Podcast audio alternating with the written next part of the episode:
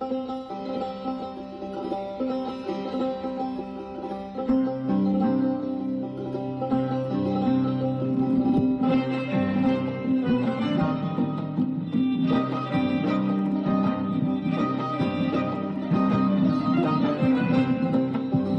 این منم زنی تنها و زخمهای من هم از عشق است. عشق.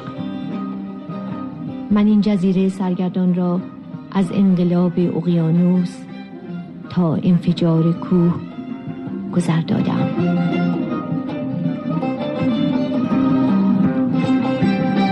زن در جهان ما برنامه از میمی حکمت.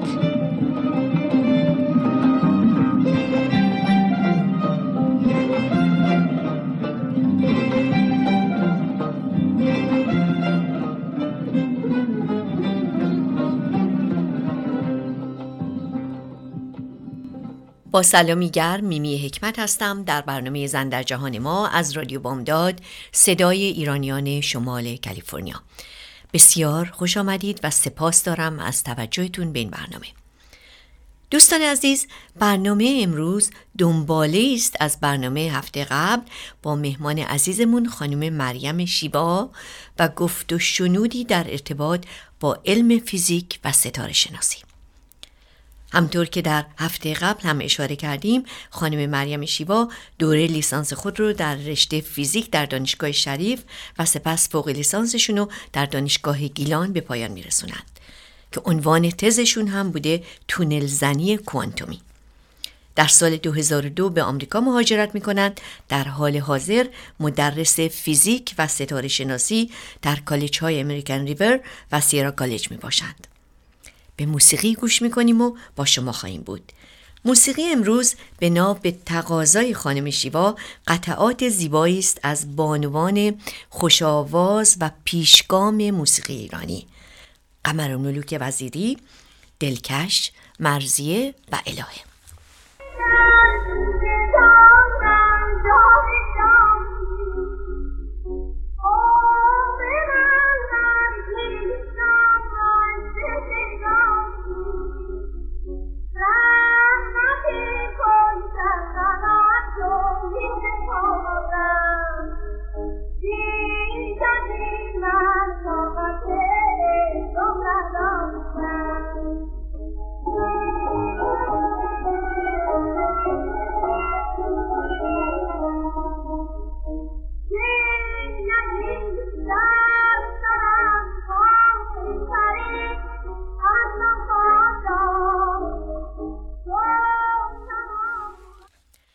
با شما هستم و مهمان عزیزمون خانم مریم شیوا. بسیار خوش آمدید.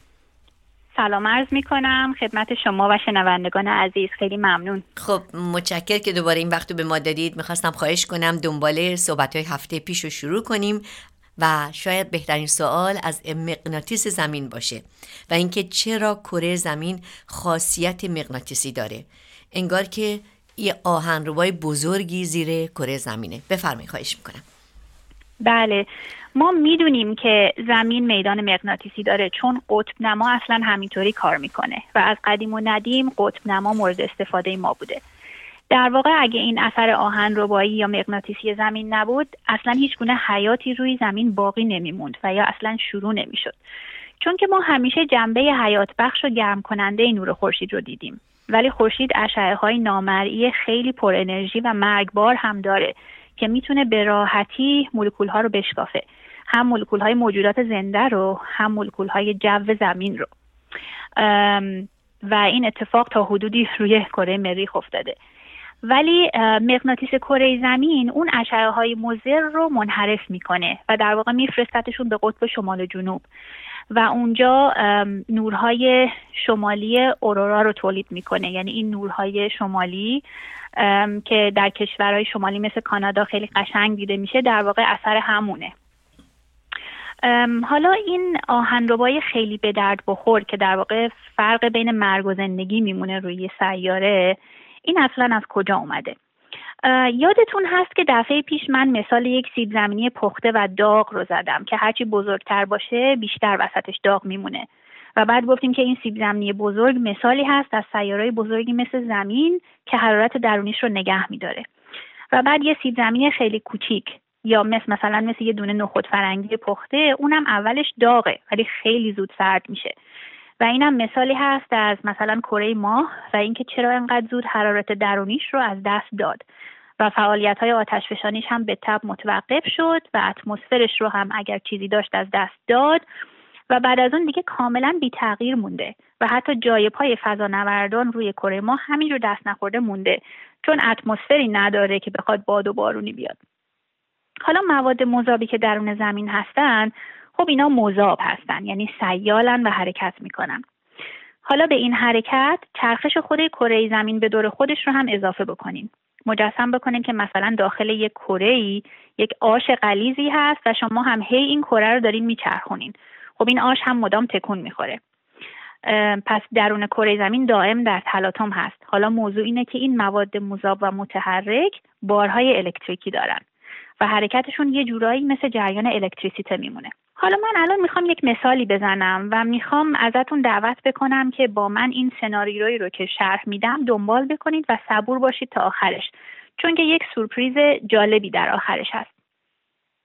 احتمالا شما در مدرسه این رو دیدید که روی یک کاغذ یه مقدار براد آهن میریزن و زیر کاغذ یه آهن رو با نگه میدارن.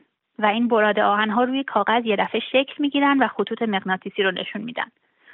حالا عین همین اثر رو می‌تونیم ببینیم. اگه به جای آهن رو با دو سر یک باتری معمولی رو مثل این باتری های مثلا یک کنیم ولتی رو با یک سیم به هم وصل بکنیم. یعنی در واقع من دارم میگم که شما اگه دو سر یک باتری معمولی رو که مثلا توی چراغ قوه می‌ذارین با یک سیم به هم وصل بکنین یک آهن رو با درست کردین. و این آهن رو با اگه کمی قوی تر باشه مثلا با پیچوندن سیم به دور یک میخ آهنی. اون وقت قدرتش در حدی میشه که می‌تونه گیره های کاغذی فلزی یا پیپر کلیپ رو هم بلند بکنه. درست همون جوری که این مگنت هایی که به قول معروف روی یخچال هامون می‌زنیم می‌تونن اجسام کوچک مثل سمیخ و سوزن رو بلند بکنن. دو سر باتری هم به هم وصل کنین همون مغناطیس رو درست کردین. در واقع شما یک الکترومگنت درست کردین. یعنی مگنتی که با الکتریسیته کار می‌کنه. تنها فرقش هم با آهن ربای دائمی اینه که آهن ربای دائمی مثل اونایی که روی یخچال می‌زنیم همیشه آهن ربا هستن. ولی این الکترومگنت فقط تا وقتی که اون الکتریسیته و جریان برق باشه مگنت میمونه و وقتی قطع بکنین اون خاصیتش رو از دست میده.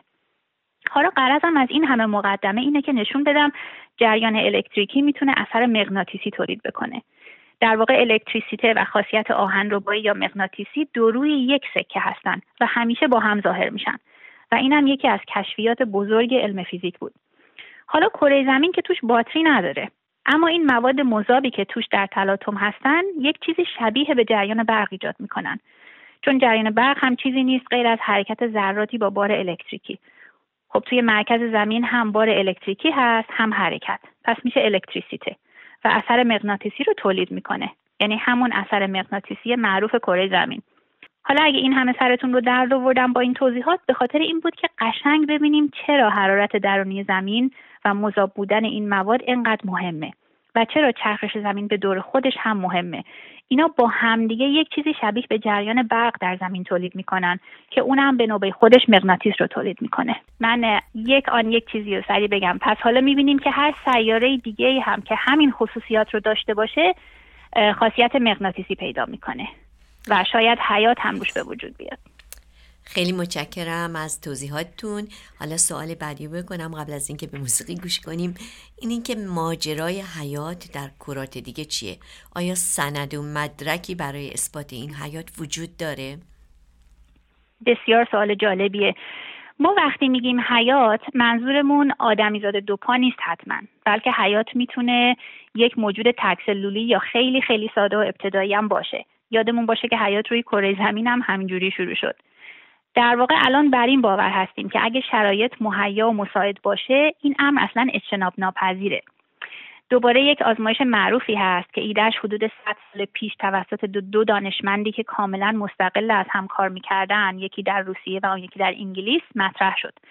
بعد حدود سی سال بعدش یعنی سال 1953 یه دانشمند آمریکایی این ایده رو دوباره در آورد و یک آزمایش روش انجام داد. آزمایش هم خیلی جالبه. مواد شیمیایی ساده ای رو شبیه به اونایی که در اقیانوس ها در اوایل عمر کره زمین موجود بودن اینو در یک ظرف شیشه ای ریخت و گرم کرد چون اون موقع زمین گرم بوده و بعد شوک الکتریکی داد مثلا مثل رد و برق. خلاصه شرایطی رو که در کره زمین چهار بیلیون سال پیش بوده یه جورایی بازسازی کرد. و بعد از مدتی چند تا آمینو اسید در اون ظرف پیدا شد. خود به خودی. و می‌دونیم که آمینو اسیدها پروتئین رو درست می‌کنن که دی ای رو درست می‌کنه. این آزمایش نشون میده که اقلا مواد لازم برای حیات خودشون می‌تونن درست بشن اگه شرایط مساعد باشه. با اینکه خیلی پیچیده هستن. حالا موضوع اینه که ما تا حالا فقط منظومه شمسی خودمون رو دیدیم و فقط کره زمین در شرایط مساعد بوده. اما حالا می‌دونیم که میلیاردها ستاره دیگه غیر از خورشید هست و می‌دونیم که ستاره ها همراه با سیاره هاشون تولید میشن. به قول معروف با یه پکیج میان. حالا شما ببینین این میلیاردها ستاره یعنی چندین میلیارد سیاره. یعنی توی این همه سیاره هیچ کدوم نیست که فاصلش مناسب باشه اندازش مناسب باشه سرعت چرخشش مناسب باشه. طبق حساب احتمالات هم که حساب بکنیم خیلی هاشون باید شرایط مناسب رو داشته باشن. یعنی مغناطیسی داشته باشن که اشعه های مضر خورشید رو دور بکنه. زاویه محور چرخششون مناسب باشه که باعث بشه فصل هاشون خوب و متعادل باشه و از این قبیل. پس در واقع طبق علم امروز ما اگه حیات جای دیگه ایجاد نشده باشه عجیبه. البته تا حالا نتونستیم زیاد جایی رو بگردیم چون تازه شروع کردیم. و خب روی مریخ حتی هنوز نتونستیم بریم فقط چند تا روور فرستادیم. ولی کلا این بحث فقط مربوط به منظومه شمسی نیست. منظومه شمسی زیاد کاندیدایی نداره. همون یه دونه مریخ و شاید بعضی از ماههای سیاره های جوپیتر, جوپیتر و زحل و اینا خودشون نه ولی ماههاشون خوبن اتمسفر دارن. البته برای ما که اکسیژن تنفس می‌کنیم نه چون ما روی کره زمین تکامل پیدا کردیم و روی هامون فقط اکسیژن رو می‌گیره. ولی شاید روی کرات دیگه موجودات طور دیگه ای ایوالو شده باشن. پس بحث ما اصلا فقط برای منظومه شمسی نیست بلکه برای سیستم های ستاره دیگه هست. منظومه های ستاره بسیار بسیار بسیاری در جهان هست و احتمال وجود داشتن حیات اونجاها کاملا هست. خیلی متشکرم.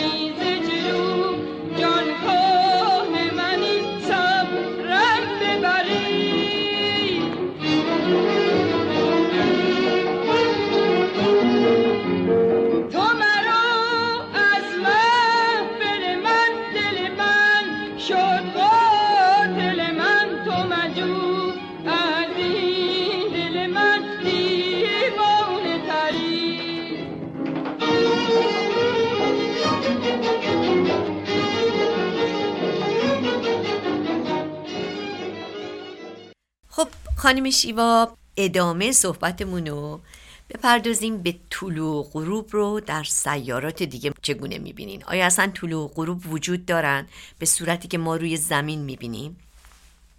شما هر روز صبح می‌بینین که خورشید از مشرق طلوع می‌کنه و همینطور در آسمون به سمت غرب حرکت می‌کنه در طول روز تا اینکه بالاخره از در غرب غروب می‌کنه. و واقعا اینطور به نظر میاد که این خورشیده که داره دور زمین میچرخه. ما هم همینطور. یعنی از یه طرف در میاد از طرف دیگه میره بیرون. و اگه در طول شب شما چند بار برین بیرون و به ستاره ها دقت بکنین می‌بینین که صورت فلکی ها هم همینطور در آسمون حرکت می‌کنن. به خصوص اگه هر چند ساعت یک بار بهشون نگاه بکنید. به همین دلیله که در قدیم فکر می‌کردن همه چیز داره دور زمین میچرخه گناهی هم نداشتن. واقعا اینطور دیده میشه. منتها با دیدن پدیده های دیگه این نتیجه رسیدن که نه این زمینه که داره دور خودش میچرخه. علت طلوع و غروب هم همینه. چون شما وقتی دور خودتون میچرخین انگار که بقیه چیزها دارن در خلاف جهت چرخش شما دور شما میچرخن. پس در واقع علت اینکه خورشید از شرق به غرب در آسمون ما حرکت می‌کنه اینه که کره زمین خودش داره در جهت مخالف یعنی غرب به شرق دور خودش میچرخه. پس حالا می‌بینیم که هر سیاره دیگه هم که دور خودش بچرخه که همشون همین کارو می‌کنن به نظر میاد که خورشید در خلاف جهت چرخش اون داره میگرده. پس بله بقیه سیاره ها هم طول و غروب دارن. حالا روز ما 24 ساعته چون چرخش زمین به دور خودش 24 ساعت طول می‌کشه. پس می‌بینیم که برای دونستن زمان طلوع و غروب خورشید روی یک سیاره دیگه لازم نیست دقیقا روی اون سیاره باشیم نگاه بکنیم. فقط باید بدونیم که اون سیاره با چه سرعتی دور خودش میچرخه و این اطلاعات رو کاملا برای سیاره های منظومه شمسی داریم. حالا اگر فرصت باشه من می‌تونم یه مقدار کوچیکی راجع به این سیاره ها توضیح بدم.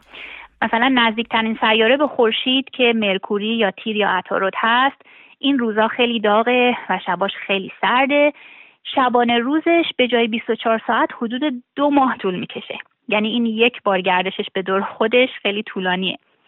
بعد سیاره دوم میشه سیاره ونوس یا ناهید یا زهره که داغترین سیاره منظومه شمسی هست. داغیش هم به خاطر اثر گلخانه ای یا زیاد بودن گاز CO2 در اتمسفرش بوده. حالا یک روز روی ونوس که یک روز یعنی چی؟ یعنی چرخش به دور خودش. این حدود 240 روز زمینی طول می‌کشه. یعنی بسیار آروم دور خودش میچرخه. این هم یکی از مسائلی بود که کمک کرد به این اثر گلخانه ای که از دست بره و اینطور بشه. بعدی ما هستیم زمین یا ارث یا ارز روزمون 24 ساعته. بعد مریخ یا بهرام یا مارس. سیاره قرمز رنگی که به اسم خدای جنگ یا برای ایرانیان بهرام شکارچی اسمشو گذاشتیم. جالبه که بدونیم اصلا این سیاره دلیل قرمز بودنش اینه که واقعا زنگ زده. یعنی آهن بوده در حضور اکسیژنی که در اتمسفرش بوده و این واقعا زنگ زده و قرمز شده. حالا روز مریخ عین روز زمین هست حدود 24 ساعت. بعد میشه مشتری یا برجیس یا همون جوپیتر. روزش خیلی زود تموم میشه. ده ساعته این دور خودش چرخ می‌زنه. این بزرگترین سیاره منظوم شمسی هست. جالبه بدونیم اون طرح راه راه قشنگش هم در واقع لایه های ابرها با مواد مختلفی هستند که این رنگ های مختلف رو ایجاد می‌کنن. این سیاره اصلا زمین صفر نداره. به قول معروف شما نمی‌تونین روی جوپیتر راه برین. تمامش از گاز ساخته شده. شست و خوردی هم ماه داره. بعد بعد از مشتری میشه سیاره زحل با اون حلقه زیبای دورش. روز روی زحل هم حدود ده ساعت هست. دوباره با اینکه خیلی بزرگه خیلی سریع دور خودش میچرخه. زحل هم کاملا گازی هست و زمین صفر نداره. حلقه دورش هم از میلیون ها سنگ ریز و درشتی تشکیل شده که دورش میچرخن. درست مثل یه منظومه شمسی برای خودش میمونه. می‌تونیم بهش بگیم منظومه زحلی. بعد دو تا سیاره بعدی اورانوس و نپتون اینام گازی هستن. اینام با چشم غیر مسلح دیده نمیشن به اون صورت مگه اینکه چشممون خیلی عجیب و غریب خوب ببینه. حالا جالبه که اگه فرصت داشته باشم بگم اون تئوری تشکیل منظومه شمسی که دفعه پیش مفصل در موردش بحث کردیم حتی اینها رو هم توضیح میده که چرا سیاره های داخلی و نزدیک به خورشید زمین سفت دارن اما سیاره های دورتر همه گازی هستن و زمین سفت ندارن. خب به خاطر اینکه هرچی نزدیکتر به خورشید باشن داغتره و سنگ و فلز در دمای داغتر هنوز می‌تونه جامد بمونه و ذوب نشه ولی گازها دماهای سردتر رو لازم دارن که بتونن منجمد بشن. و این تئوری حتی توضیح میده چرا در اون ناحیه بین مریخ و مشتری که به استروید بلت یا کمربند شهاب سنگی معروفه و شهاب سنگ های زیادی همطور شناور هستن اینا چرا اونجا جمع شدن؟ تئوری بسیار زیبایی هست. و یادمونم باشه که همونطور که دفعه قبل اشاره کردم خدمتتون تئوری در علم به معنای حدس و گمان نیست بلکه پشتوانه بسیار قوی داره و بهترین نتیجه علم تا الان هست. این سیارات منظومه شمسی رو با تلسکوپ خیلی خوب می‌تونیم ببینیم. ولی ستاره ها اینقدر دور هستن که حتی تلسکوپ هم چیز زیادی ازشون نشون نمیده. ولی همونطور که گفتم تلسکوپ های جدید فقط نور مرئی رو نمی‌گیرن بلکه اشعه های نامرئی رو هم مثل اشعه ایکس و مادون قرمز و ماورا بنفش یا همون UV رو هم می‌گیرن و تجزیه و تحلیل می‌کنن. خب این تلسکوپ که بحثشو کشیدین خیلی جالبه. می‌تونید یه یکی دو دقیقه در موردش صحبت کنین بعد به موسیقی گوش می‌کنین و بعد دنبالش رو دوباره ادامه بدین. حتما. تلسکوپ خیلی وقت پیش اختراع شد یعنی قبل از گالیله. البته گالیله خیلی بهترش کرد.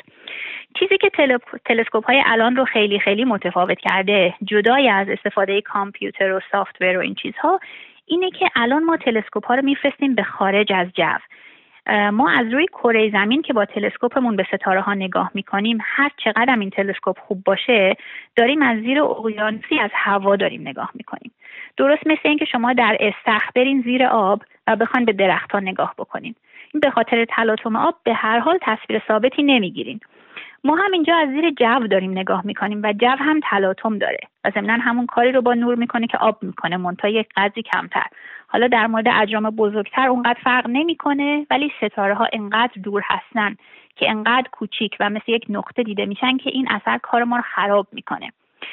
ضمنا می‌خوام بگم که به خاطر همین تلاطم هوا در جو هست که می‌بینیم ستاره ها چشمک می‌زنن. چون انقدر کوچیک دیده میشن مثل یه سر سوزن یک کم هم که نورشون در لحظه های متوالی این ور و اون ور بشه وقتی که داره از جو زمین رد میشه که باعث میشه که ببینیم این ستاره داره چشمک می‌زنه. و یک نکته دیگه که در مورد تلسکوپ ها می‌خوام بگم ای که اینه که ممکنه خیلی به نظرتون عجیب بیاد اینه که شما وقتی به ستاره ها نگاه می‌کنین دارین به گذشتهشون نگاه می‌کنین. و ای کاش که فرصت بیشتری بود و اینو بیشتر توضیح می‌دادم. خیلی متشکرم. اجازه بدیم به موسیقی گوش کنیم. حالا ببینیم در بخش بعدی فرصت داریم یا نه. خیلی متشکرم.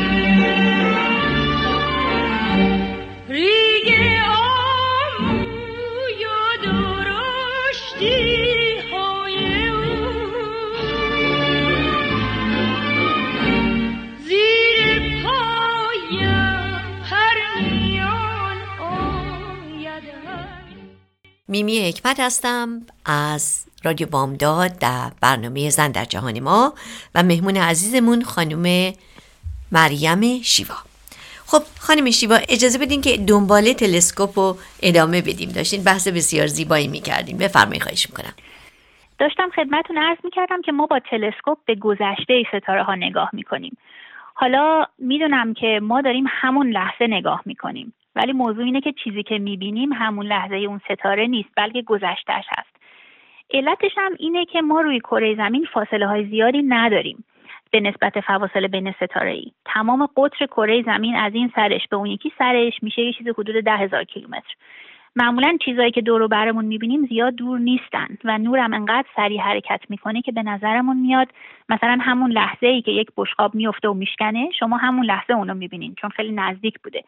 ولی در واقع باید نوری از این بشقاب فاصله تا چشم شما رو طی بکنه تا شما ببینینش. و چون این فاصله خیلی کمه و نور هم خیلی سریعه به نظرمون میاد که همزمان اتفاقات رو می‌بینیم و عادت کردیم و جزوی از غریزمون شده.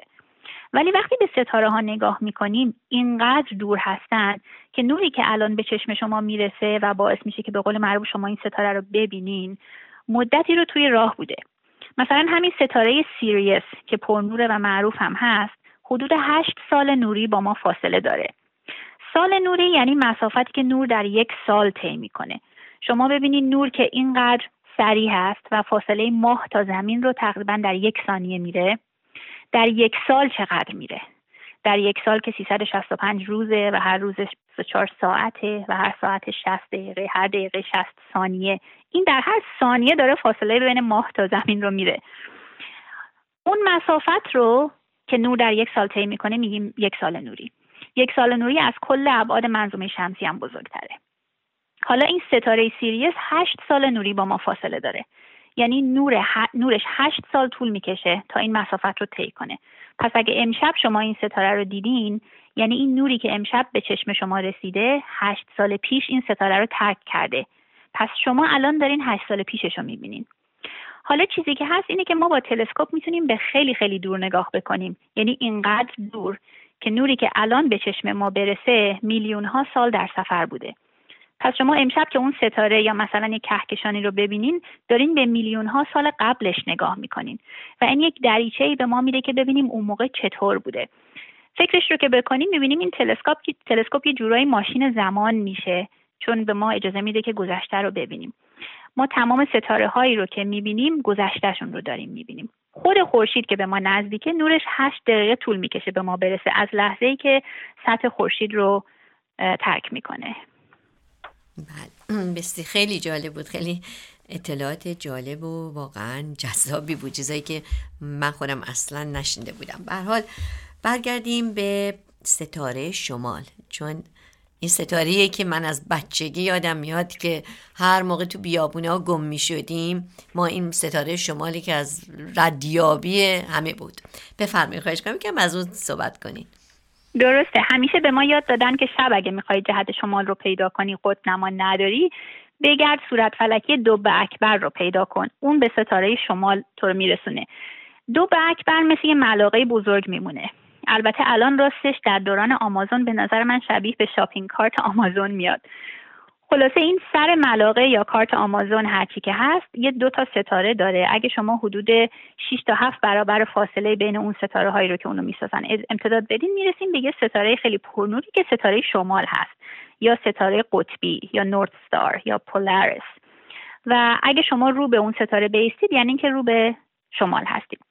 جالبه که این ستاره قطبی هم فاصلش تا ما حدود 300 سال نوری هست. یعنی شما امشب که به این ستاره نگاه کردید دارین 300 سال پیشش رو البته این کاملا اتفاقیه که ما یک ستاره شمال داریم. از حسن تصادف محور چرخش زمین به دور خودش بالاش این ستاره هست. می‌تونست نباشه. ما همه کره جغرافی رو دیدیم که همیشه کمی کج هست و به دور خودش کج میچرخه چون این محور زمینه که یه زاویه ای داره. حالا در قطب شمال اگه این محور چرخش رو ادامه بدیم به طور اتفاقی یه ستاره اون بالا هست که اسمش گذاشتیم ستاره شمال. ولی همیشگی نیست. تغییر خواهد کرد. حدود دو هزار سال دیگه ستاره دیگه ای بالای قطب شمال خواهد بود. چون زمین همینطور که دور خودش میچرخه خود اون محور چرخشش هم به آرامی حرکت می‌کنه. درست مثل حرکت یه فرفره. کره زمین دقیقا یه فرفره خیلی بزرگ هست که توی فضا داره میچرخه. و حدود 13 هزار سال دیگه ستاره وگا که الان ستاره ای هست که در شب که نگاه بکنیم تقریبا درست بالای سرمونه اینجا توی شمال کالیفرنیا. اقلا این میشه ستاره شمال ما. و واقعا هیچ چیزی دائمی نیست حتی ستاره ها خیلی متشکرم. حیف که واقعا خانم شیبا وقت ما خیلی کمه متاسفانه. چون دلم می‌خواست در مورد ستاره های دیگه و خصوصیات اونا صحبت کنیم که اونایی که با زمین متفاوتن که متاسفانه فرصتی نداریم. به ما قول بدین که بازم برگردین و دنباله این صحبت های شیرینتون رو برای ما ادامه بدین. من خیلی ممنونم از لطف شما و واقعا این مبحث ستاره ها جالبتر و جذابتر میشه و ای کاش که وقت داشتیم. امیدوارم که شبها همه بریم بیرون و کمی آسمون شب رو نگاه بکنیم و فکر بکنیم به این جهان شگفتانگیز به قول معروف. در خیلی از لطف شما ممنونم و خداحافظی می‌کنم. خیلی متشکرم. امیدواریم که همطور که گفتم در برنامه دیگه باز بتونیم از اطلاعات شما استفاده کنیم. دوستان عزیز با شما خداحافظی می‌کنم. با آرزوی هفته بسیار خوبی برای شما شنوندگان عزیز رادیو بامداد. دوست و دوستدار شما میمی حکمت.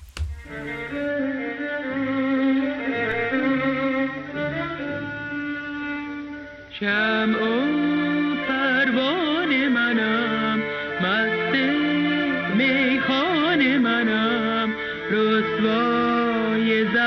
زمان